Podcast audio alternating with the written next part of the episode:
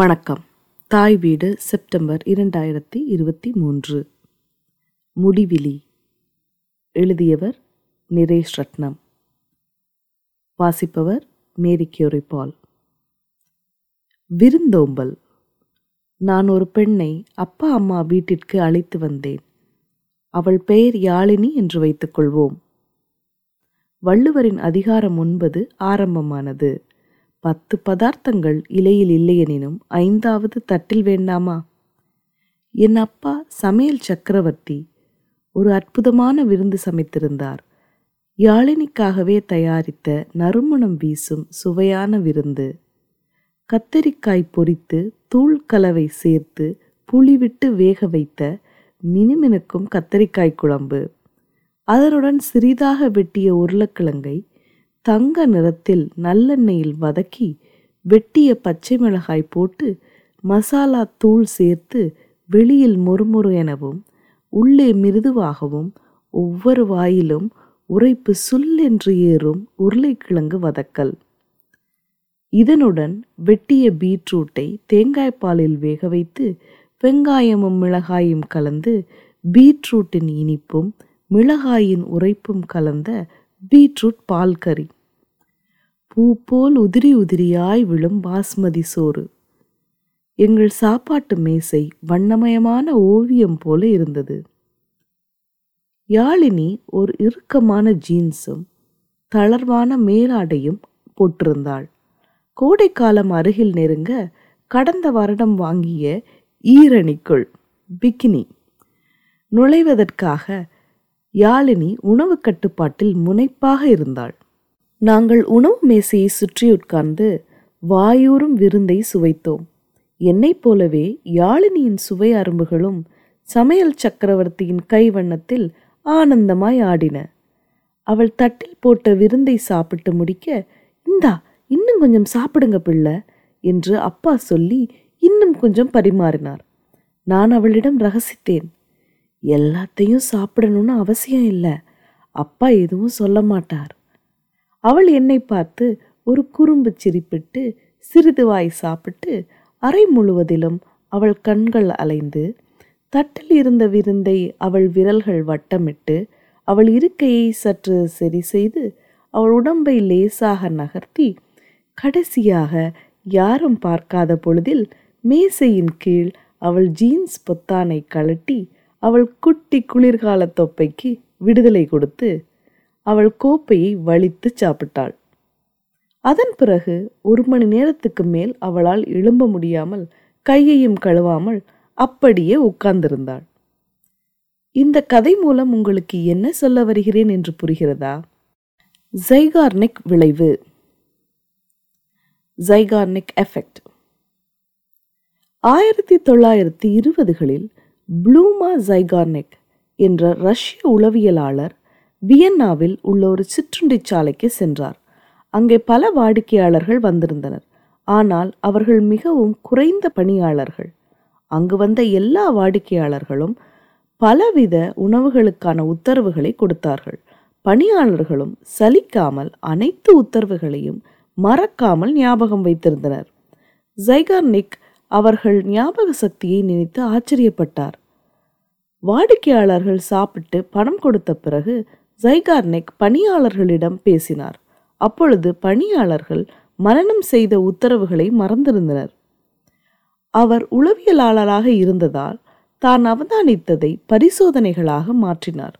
அதாவது பல பங்கேற்பாளர்களை வரவழைத்து அவர்களை 2ஆக பிரித்து புதிர்களை தீர்ப்பது, பின்னலை அவிழ்ப்பது போன்ற சிறிய வேலைகளை சொன்னார். ஒரு குழுவை அந்த வேலையை முழுமையாக முடிக்க வைத்தார். இன்னொரு குழுவை அந்த வேலையை முடிப்பதற்கு முன்னே அவர்களை பாதியிலேயே நிறுத்தினார்.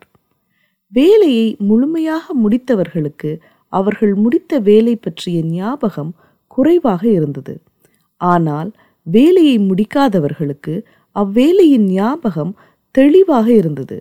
அவர் பரிசோதனையின் முடிவு, முடிக்கப்படாத பணிகள் நமக்கு மன இறுக்கத்தையும் மூளையில் அரிப்பை போல் ஒரு நிலையையும் உருவாக்கும். இதன் மூலம் முடித்த பணிகளை விட முடிக்கப்படாத பணிகளை நாம் எளிதில் ஞாபகம் வைத்திருப்போம். அவரின் முடிவை 1927இல் ஜைகார்னிக் விளைவு என்ற பெயரில் வெளியிட்டார். ஜைகார்னிக் விளைவு உளவியலாளர் உலகத்தில் மிகவும் பிரபலமான கருத்தாக்கம். இது விளம்பரம், சந்தைப்படுத்தல், கல்வி மற்றும் எங்கள் துறையான பயனர் அனுபவ வடிவமைப்பு போன்ற பல்வேறு துறைகளில் பயன்படுத்தப்படுகிறது. கடிவாளம். டிங் டிங். யாழினிக்கு ஒரு குறுஞ்செய்தி. ஃபேஸ்புக்கில் என் புது பிக்சர் பாரு, ஒரு லைக் போடு ப்ளீஸ் டி. யாழினி ஃபேஸ்புக்கை திறந்தாள். மேலே பர்கர் வகை பட்டியலும் பர்கர் மெனு ஃபேஸ்புக்கின் முத்திரையுமான லோகோ வடிவமைக்கப்பட்டிருந்தது. அதன் கீழ் அவளின் முந்தைய வகுப்பு தோழியின் புகைப்படம் இருந்தது. அதைத் தொடர்ந்து அவளின் ஃபேஸ்புக் நண்பர் ஒருவர் பகிர்ந்த மேற்கோள், ஒவ்வொரு ஆணின் வெற்றிக்கு பின்.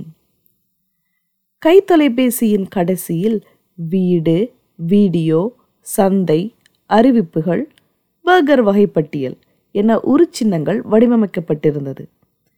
யாழினி மேலே தள்ள கீழே வடிவமைக்கப்பட்டிருந்த உருச்சின்னங்கள் மறைந்து அவளின் மச்சானுடைய புது மகிழுந்து படம் பாதியில் தெரிந்தது. அது அவளின் ஆர்வத்தை எழுப்ப அவளது விரல் மேலும் தள்ளியது. அதன் கீழ் அவளுக்கு பிடித்த நிறுவன அடையாளம் கொண்ட காலணியின் புகைப்படம். அவள் விரல் அவள் அறியாமலே ஒரு வினாடி நின்றது. பிறகு மேல் தள்ளினாள்.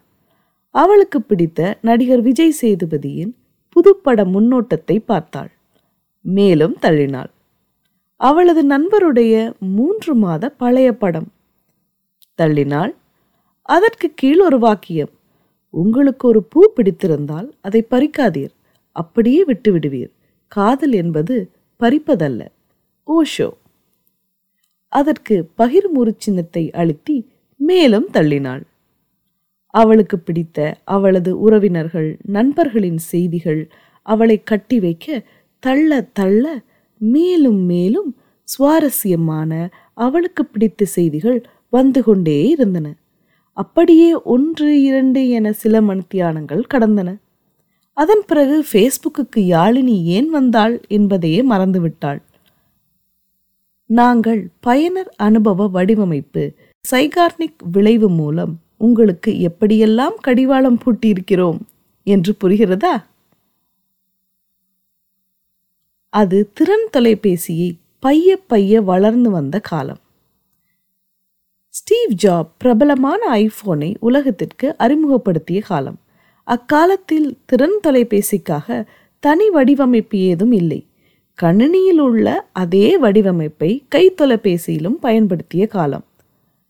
ஒரு பக்கத்தின் உள்ளடக்கத்தை மேலும் பார்க்க நாம் ஒவ்வொரு பக்கமாக கிளிக் கிளிக் செய்ய வேண்டும். இதை பக்கமாக்கம், பேஜினேஷன் என்று நாங்கள் அழைப்போம். அசா ரஸ்கின் என்னை போல ஒரு பயனர் அனுபவ வடிவமைப்பாளர் பக்கமாக்கம் என்ற பிரச்சனைக்கு ஒரு இலகுவான தீர்வை கண்டுபிடித்தார். கிளிக் கிளிக் என அடுத்த பக்கம் செல்வதற்கு பதிலாக உள்ளடக்கத்தை பார்ப்பதற்கு கீழிருந்து மேல் அல்லது மேலிருந்து கீழ் தள்ளுதல் என்ற வடிவமைத்தார். அதற்கு முடிவிலி தள்ளுதல், இன்ஃபினைட் ஸ்க்ரோல் என்று பெயரிட்டார். ஜைகார்னிக் விளைவு போலவே கைத்திறன் தொலைபேசி நம்ம வாழ்வில் மிகப்பெரிய பங்காக மாற முடிவிலி தள்ளுதலும் பிரபலமானது. தீர்க்கப்படாத உணர்வு. உங்களுக்கு விவாகரத்து ஆனவர்களையோ அல்லது உறவுகளை முடித்த பிரேக்கப் ஆனவர்களையோ தெரிந்திருக்கக்கூடும். முக்கியமாக அதில் ஒருவருக்கு சம்மதம் இல்லாத போது அவர் பெரும்பாலும் தீர்க்கப்படாத உணர்வுகளுடன் போராடுவார். தான் நேசிப்பவரை கடந்து செல்ல முடியாமல் தன் உறவின் நிறைவேறாத எதிர்பார்ப்புகளிலும் கனவுகளிலும் சிக்கி மனம் மத்துரு தயிரென தவிப்பார். அவர் தன் நிலையை ஏற்றுக்கொள்ளும் வரை பழைய உறவின் நினைவுகள் அடிக்கடி மேலெழும்பும். உணர்ச்சி பிணைப்பும் உறவிலிருந்து தீர்க்கப்படாத உணர்வுகளும் தொடர்ந்து நீடித்து மன அழுத்தத்தையும் முழுமையற்ற உணர்வையும் அவருக்கு ஏற்படுத்தும். முடிவுறா முரண்பாடுகள். உங்களுக்கு கணவன் மனைவி உறவிலோ அல்லது காதலர்களின் உறவிலோ சண்டையிடும் தம்பதிகளில் ஒருவர் தன் கோபத்தை அடுத்த நாளுக்கு எடுத்து செல்ல மறுப்பவராக இருக்கக்கூடும். அது தான் நேசிப்பவர் தூங்கினாலும் அவரை எழுப்பி தன் தீர்க்கப்படாத முரணை முடிவுக்கு கொண்டு வந்த பின்னே உறங்குவார்கள். இல்லையெனில் அவர்கள் தங்கள் மனதிற்குள் உரையாடலை மீண்டும் மீண்டும் அரங்கேற்றி மன அழுத்தத்தை அவர்களாகவே உண்டாக்கி நிறைவடையாத நீண்ட உணர்வில் சிக்கி தன் உறவின் நிலையை பாதிப்புக்கு உண்டாக்குவார்கள். நிறைவேறாத கனவுகள். உங்களுக்கு சிறந்த திறன்களை கொண்ட ஒருவரை, தான் விரும்பிய துறையில் பிரகாசிக்கும் திறனை கொண்ட ஒருவரை தெரிந்திருக்கும். துரதிர்ஷ்டவசமாக அரசியலின் சூழ்ச்சியில் உருவான போரில் சிக்கி தன் சொந்த நாட்டை விட்டு வெளியேறும் கட்டாயத்துக்கு தள்ளப்பட்டு நிறைவேறாத கனவுகளோடு வெளியேறியிருப்பார். புலம்பெயர்ந்த நாட்டில் வாழ்வதற்காக மனதுக்கு ஒப்பாத வேலை ஒன்றில் தள்ளப்பட்டிருப்பார். நீங்கள் உற்று கவனித்தால் தொடர்ச்சியான அமைதியின்மையால் தூண்டப்பட்டு நிறைவேறாத கனவிற்கு ஒரு முடிவோ முற்றுப்புள்ளியோ வைக்க தேடி தேடி மனதளவிலும் உடல் அளவிலும் ஒரு பிளவை அனுபவிப்பார். தொடரும். தொலைக்காட்சியில் பரபரப்பை ஏற்படுத்தி தொடரும் என்று போடும்போது விரக்தி அடையும் நபரை அறிந்திருப்பீர்கள். ஆம், வடிவேலு அவசர அவசரமாக ஆட்டோ ஓட்டும் அதே நகைச்சுவைதான். சின்ன வயசு கர்ப்பிணி விஜயாவுக்கு என்ன ஆச்சோ என்ன ஆச்சோ என்ற பதட்டம் வடிவேலுக்கு மட்டுமல்ல, நம்முள்ளும் இடைவிடாத அமைதியின்மையை தூண்டி மனதில் தீர்வை தேட வைத்து முடிப்பதற்கான ஏக்கத்தை திரும்பி திரும்பி தூண்டச் செய்யும். இவைகள் எல்லாவற்றிலும் ஒரு பொதுவான விடயம், முடிக்கப்படாத வேலையின் போது மூளையில் ஏற்படும் அரிப்பு. இதைத்தான் வடிவமைப்பாளராக நாங்கள் எடுத்து பணமாக்கினோம். இப்பொழுது ஃபேஸ்புக் கதையில் எப்படி உங்களுக்கு கடிவாளம் கட்டினோம் என்று புரிகிறதா? திரையில் தெரியும் பட்டியல் ஒரு நிறைந்த எல்லை, கீழே உரு சின்னம் ஒரு நிறைந்த எல்லை.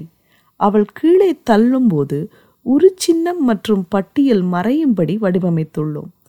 கீழுள்ள எல்லையை அடையாவிடில் அவளது மூளை முடிவை அடைய மேலும் மேலும் கீழே கீழே தள்ள உந்தும்.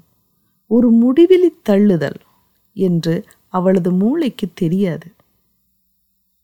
ஃபேஸ்புக்கில் அவள் அதிக நேரம் செலவழிக்கும் பொழுது ஃபேஸ்புக்கின் படிமுறையால் அல்காரிதம் அவளுடைய விருப்பமான நடிகர் விஜய் சேதுபதி, அவளுக்கு விருப்பமான காலனி நிறுவனம், அவளுக்கு பிடித்த ஓஷோ மேற்கோள்கள் போன்ற அவளது விருப்பங்களை கற்றுக்கொள்ள முடியும்.